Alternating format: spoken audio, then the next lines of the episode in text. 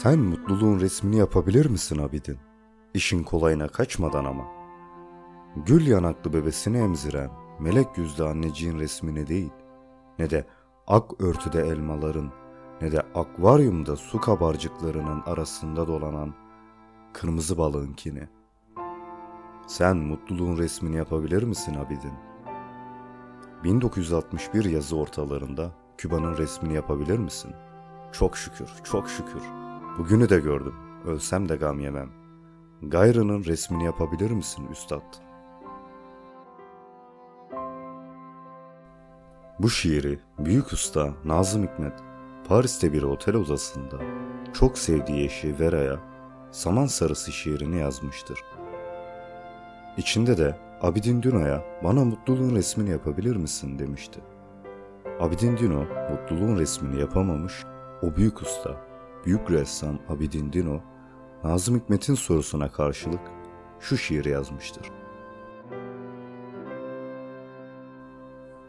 Mutluluğun resmi Kokusu buram buram tüten, limanda simit satan çocuklar, martıların telaşı bambaşka.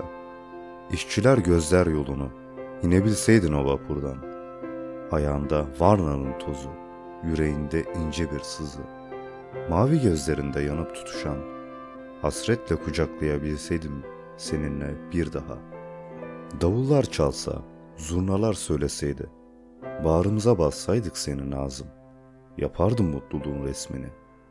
Başında delikanlı şapkan, kolların sıvalı kavgaya hazır. Bahriyeli adımlarla düşüp yola, gidebilseydik meserret kahvesine, ilk karşılaştığımız yere ve bir acı kahvemi içseydin, anlatsaydık o günlerden, geçmişten, gelecekten.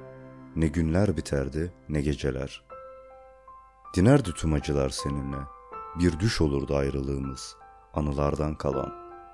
Ve dolaşsaydık Türkiye'yi, bir baştan bir başa, yattığımız yerler müze olmuş, sürgün şehirler cennet.